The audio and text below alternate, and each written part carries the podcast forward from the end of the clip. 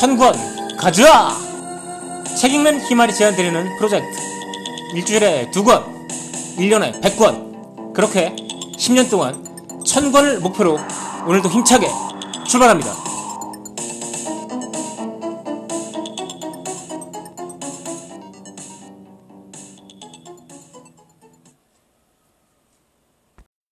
안녕하세요, 책 읽는 희말입니다. 1000권 가져와. 오늘은 데이비드 핸드의 신은 주사위놀이를 하지 않는다라는 책을 소개해드리도록 하겠습니다. 2017년에 제가 읽었던 책 중에 가장 좋았던 책 10권 중에 한 권으로 뽑았던 책입니다. 영국에서 1999년에 셀리 클라크라는 여자 변호사가 영아 살해 혐의로 체포돼서 종신형에 처해졌습니다. 첫째 아이가 영아 돌연사 증후군으로 사망한 다음에 둘째 아이마저도 그렇게 사망했기 때문인데요. 검사 측 증인으로 나온 소아과 의사는 영아 돌연사 증후군으로 아이가 사망하는 확률이 8543분의 1이다 라고 증언을 했습니다. 따라서 두 명의 아이가 그렇게 죽을 확률은 이 확률을 두 번 곱한 값, 즉 7300만 분의 1이기 때문에 절대로 우연하게 그런 일이 일어날 수는 없다 라고 주장을 했고요. 판사는 이 확률이 그럴싸한데 하고 받아들이고 이 여자를 첫째 아이에 이어서 둘째 아이를 살해한 잔혹한 범죄의 범죄자로서 유죄 판결을 내려서 종신형에 처했습니다.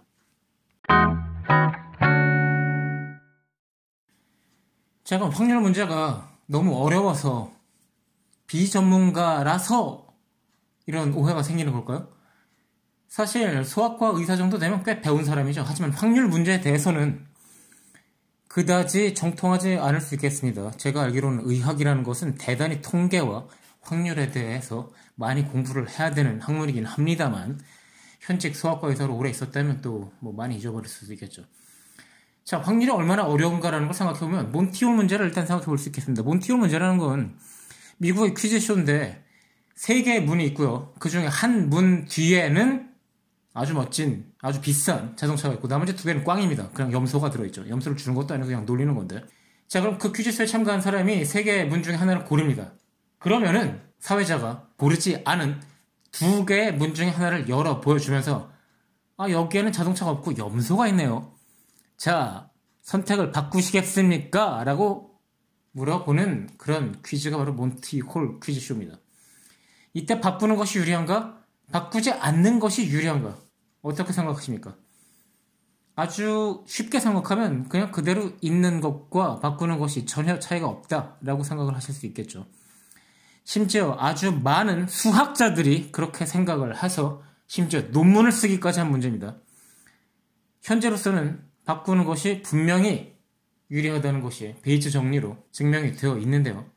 아까 말씀드렸듯이 수학자들이 논쟁을 펼친 문제입니다. 확률이라는 것은 그 확률 자체를 연구하는 사람들도 그렇게 쉽지는 않다는 걸 보여줘요. 또 한 가지 얘는 제가 작년에 읽었던 책 중에 구글의 최고위 엔지니어 중 한 명인 모 가댓이라는 사람이 쓴 행복을 풀다라는 책이 있는데요. 거기서 이 사람은 이 세상이 그냥 무자규적인 확률에 의해서 만들어질 가능성은 너무 낮기 때문에 어떤 설계자가 세상을 만들었다는 결론을 내리고 있습니다. 구글에서 최고위 엔지니어로 일하고 있는 사람이 말한 얘기입니다. 원숭이한테 타자기를 맡겨놓고 무작정 치다 보면 언젠가는 셰익스피어의 햄릿을 쓸 수 있다라는 말을 들어보셨을 텐데요. 그 말과는 정반대 얘기를 하고 있는 거죠. 셰익스피어를 쓸 수 없다라는 게 모 가댓의 결론입니다. 이 사람은 지금 전 세계에서 아마 가장 똑똑한 사람 10,000명에 포함되는 사람 아닐까요? 그런데 이렇게 아주 어이없는 주장을 하고 있습니다. 자, 지금 말씀드린 이런 모 가댓 같은 사람이 이 책을 읽어봤으면 좋겠군요.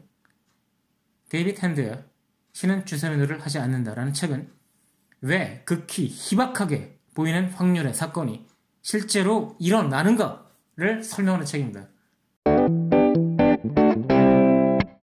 자, 아주 확률이 작아 보이는 사건이 왜 일어날까요? 그런 사건이 일어나는 이유를 저자는 5가지로 정리해서 말을 하고 있는데요. 필연성의 법칙, 아주 큰 수의 법칙, 선택의 법칙, 확률, 지렛대의 법칙, 충분함의 법칙, 이렇게 5가지의 법칙을 저자는 나열하고 있습니다. 하나씩 살펴보겠습니다. 일단 필연성의 법칙입니다. 아무리 작은 확률이라도 그 확률이 0이 아닌 이상 일어나는 사건이라는 거죠. 언젠가는 일어나게 되어 있다는 얘기입니다. 예를 들면 로또 있죠. 예, 로또의 모든 가능한 번호를 다 산다면 하나는 당첨이 되겠죠. 당연한 겁니다. 광신도를 한 명 만드는 방법을 가르쳐드리겠습니다. 무작위로 1024명한테 내일 주가가 올라갈지 내려갈지를 맞추겠다고 하고 메일을 보냅니다. 그래서 반 512명한테는 오른다. 그리고 나머지 512명한테는 내린다라고 메일을 보내죠. 그럼 다음 날에는 주가가 어떻게 됐을 거 아닙니까? 그러면은 올랐다고 한다면 512명은 올랐으니까 당신이 맞췄다고 생각을 하겠죠. 그 사람들을 또 반으로 나눠서 256명한테는 오른다, 256명한테는 내린다라고 보냅니다. 이렇게 시비를 반복하면 딱 한 사람은 10번 연속으로 주가의 방향을 맞춘 메일을 당신한테 받게 됩니다. 그럼 어떻게 생각하겠습니까? 그 사람은 당신이 주가의 방향을 맞추는 신이라고 생각을 하겠죠. 두 번째는 아주 큰 수의 법칙입니다. 필연성의 법칙이라는 건 아무리 확률이 작더라도 언젠간 일어난다는 얘기죠. 그러니까 아주 큰 수의 법칙은 마찬가지 얘기입니다. 즉 여러 차례 시도하면 작은 확률의 사건이라도 일어난다는 얘기입니다. 자, 한 반에 생일이 겹치는 학생이 한 쌍이라도 존재를 하려면 학생이 몇 명 필요할 것 같습니까? 그냥 생각해보면 되게 많아야 될 것 같죠? 정답은 23명입니다. 즉 나랑 어떤 한 명이랑 생일이 같은 사람이 있어야 된다는 건 아니고 누구든지 두 명이 생일이 같기만 하려면 그렇다는 겁니다. 그래서 23명의 생일이 모두 다르게 정해지려면 한 사람의 생일을 정한 다음에 두 번째 사람은 첫 번째 사람과 생일이 겹치지 않도록 정하고, 그러니까 364일 중에 골라야겠죠. 세 번째 사람은 363일 중에서, 그래서 쭉 이어서 나머지 23번째 사람은 남은 343일 중에 고르면 되겠죠. 그래서 모든 사람의 생일이 겹치지 않게 늘어설 확률은 365분의 364, 365분의 363 이런 식으로 365분의 343까지 곱하면 됩니다. 약 49%가 됩니다. 무슨 얘기냐면 23명만 모이면 그중 생일이 같은 사람이 2명 이상 있을 확률이 그렇지 않을 확률보다 더 많다라는 얘기가 되는 거죠. 자, 2주 연속으로 로또 당첨 번호가 같게 나오면 어떤 일이 벌어질까요? 아마 난리가 날 것 같습니다. 그런데 실제로 이런 일이 2009년 불가리아에서 벌어졌다고 합니다. 언론은 52년 로또 역사상 처음 일어난 기괴한 사건이라고 보도를 했고요. 체육부 장관은 진상조사를 지시했다고 합니다. 자, 정말 누가 조작한 사건일까요? 불가리아 같은 경우는 49개의 숫자에서 6개를 고르는 건데 이렇게 조합하는 방법은 약 1,400만 가지가 나옵니다. 하지만 이것도 그렇게 이상한 일은 아닙니다. 저자의 계산에 따르면 약 4,400번 정도 추첨을 반복하면 똑같은 당첨 번호가 두 번 나올 확률이 그렇지 않을 확률보다 커집니다. 매주 추첨을 할 경우 85년 정도가 걸리는 일인데 그게 52년 만에 일어난 거니까 조금 일찍 일어난 거죠. 다시 말하자면 극악의 확률이 현실화된 게 아니고 그냥 낮은 수준의 확률의 사건이 일어난 것뿐입니다. 다음은 선택의 법칙이라는 걸 살펴보겠습니다. 10개의 관역 모두 정중앙에 화살이 하나씩 꽂혀 있습니다. 로빈우스이 쏜 건가 생각해봤는데 알고 봤더니 일단 벽에다 화살을 마구 10개를 쏜 다음에 나중에 관역을 그려놓은 거라면 어떻게 하겠습니까? 어처구니 없는 일이라고 생각하시겠지만 이런 일은 실제로 우리 주위에서 빈번히 일어납니다. 대표적인 게 통계 검증이죠.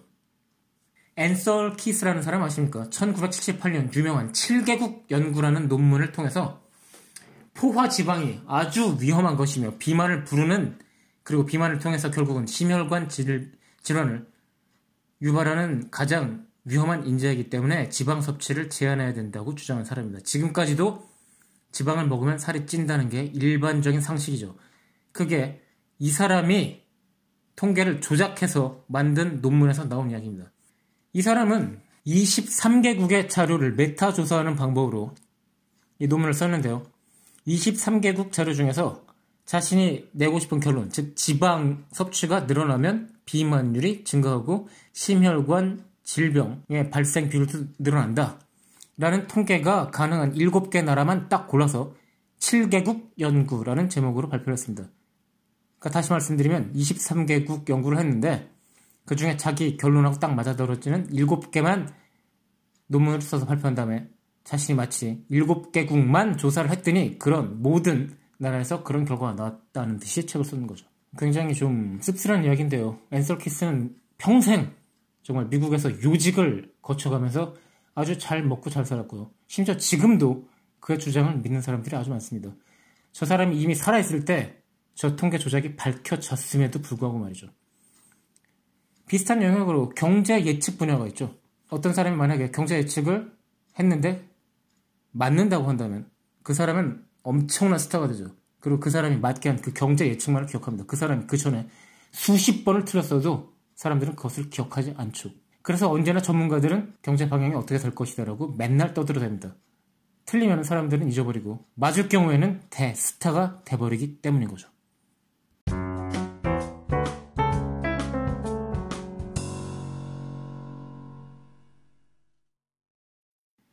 저자가 말하는 네 번째 법칙은 확률 지렛대 법칙입니다. 자, 2008년 서프라임 모기지 사태 기억하십니까? 이때 금융위기는 1.3 곱하기 10의 23분의 1의 확률로 일어난 사건이라고 말하는 사람들이 있습니다. 이건 주가 움직임이 정규 분포일 경우 그 정도의 낙폭이 발생하는 게 저런 확률이라는 건데 저 도대체 저런 숫자는 어떻게 읽어될지도 모르겠죠. 아무튼 글쎄요. 주식시장에서는 앞으로 100만 원이 지나도 발생할지 않을 것 같은 그런 확률이죠. 자, 2008년의 낙폭은 정규 분포에서 10표준 편차만큼 평균에서 떨어지는 그런 숫자이기 때문입니다.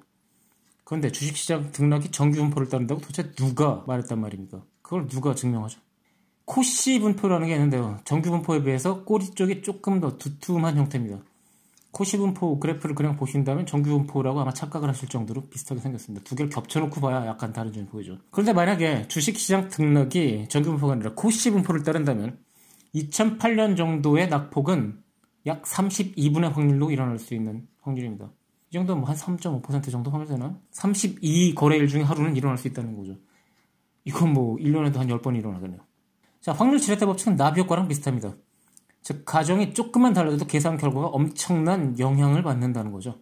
마이클 벨이라는 사람은 10배, 10제곱 광년만큼 떨어져 있는 전자 하나가 우주에서 제거될 경우 그 효과가 불과 1억분의 1초 만에 이곳, 바로 우리가 있는 지구에 미친다는 사실을 계산을 통해 밝혔습니다. 확률 계산의 전제 조건이 극히 미세하게 바뀌더라도 그 효과는 폭발적일 수 있다는 겁니다. 이게 바로 나비 효과죠. 다섯 번째 법칙은 충분함의 법칙입니다. 만약에 제가 머릿속으로 1에서 100까지 숫자 중에 하나를 생각해보세요. 한 다음에 13이라고 하셨죠? 13 고르신 거 아닙니까? 라고 하는데 만약에 당신이 12를 생각하고 있다면 거의 맞췄네요 라고 하시겠죠. 자, 대강 맞는다고 치자. 이게 바로 충분함의 법칙입니다. 예지몽이라는 현상이 있죠. 이거 같은 히가시노게 이거의 소설에도 예지몽이라는 게 있었던 것 같은데 예지몽 같은 게 충분함의 법칙으로 충분히 설명이 되는 거죠. 저 같은 경우에는 사람들이랑 대화하다 보면 얼마 전에 읽었던 책에서 나왔던 건데 이게 또 화제가 되네 라고 생각하는 경우가 있는데 이것도 충분함의 법칙으로 생각할 수가 있겠죠. 비슷하면 대강 그게 그거 같으니까요. 충분함의 법칙은 아까 말씀드린 선택의 법칙하고도 아주 궁합이 잘 맞죠. 자, 먼저 화살을 쏘고 관역 그리는 거 말입니다. 만약에 제가 올해 시작하기 전에 경제 성장률이 올해는 한 3.1% 되는 것 같은데요. 한 다음에 연말에 2.9%라고 하면 사람들이 대단하다고 하겠죠. 근데 요즘 우리나라 성장률이 대체적으로 2%대 후반입니다. 이게 글쎄 그냥 거의 대충 맞는다고 해서 전문가 취급을 해줄 수준이 아닌데도 불구하고 사람들은 대단한데? 라고 생각하겠죠. 자, 이거 책에 나오는 얘기인데요. 디킨즈의 소설 중에 오래된 골동품 상점이라는 책에 나오는 이야기인데 두 여인이 우연히 만나서 서로 얘기를 하는데 공통점이 너무 많다고 하면서 서로 막 신기해하는 그런 장면입니다. 그런데 이런 얘기를 합니다. 둘 다 과부고 한 사람의 아버지는 다른 사람의 아버지가 정확히 4년 10개월 나이가 더 많았고 4년도 아니고 4년 10개월입니다. 한 사람은 수요일에 다른 사람은 목요일에 죽었고 둘 다 가문이 고귀하고 외모가 빼어났다는 겁니다. 아니 뭐가 비슷하다는 겁니까? 이거 도대체 수요일하고 목요일이라 충분한 법칙이 작용하면 세상에 웬만한 건 다 신기한 일이 되는 거죠.